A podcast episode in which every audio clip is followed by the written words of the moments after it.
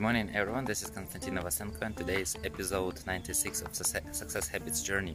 And today I wanted to talk about the fact that uh, we all realize yes, it is actually I need to do this, I need to do exercise, I need to do uh, steps towards my hobby, I need to do something that gives me joy or something that is useful for my mind or whatsoever.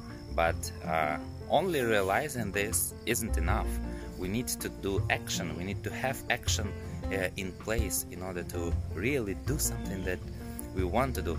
So uh, this is very interesting point because uh, i find it a big obstacle because uh, a lot of people realize yes this is important yes we need this but uh, in fact nobody acts. And this is uh, this is very frustrating because you really know that you need to do something towards your health. For example you need to lose weight. You need to uh, be uh, to have more strength. You need to keep your mental health good uh, in shape yeah? But uh, there is no action.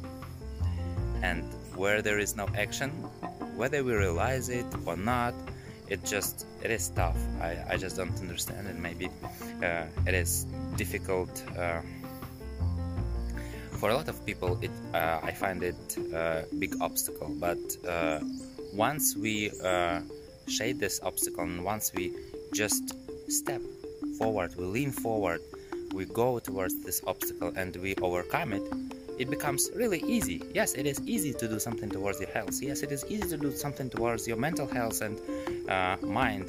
It is easy to do something towards your hobby or whatever you wanted to do in your life, all your life. Maybe, maybe you want to quit your job and maybe you want to do something that you love. But okay, just start doing. Start small step, and uh, this is realizing is not enough.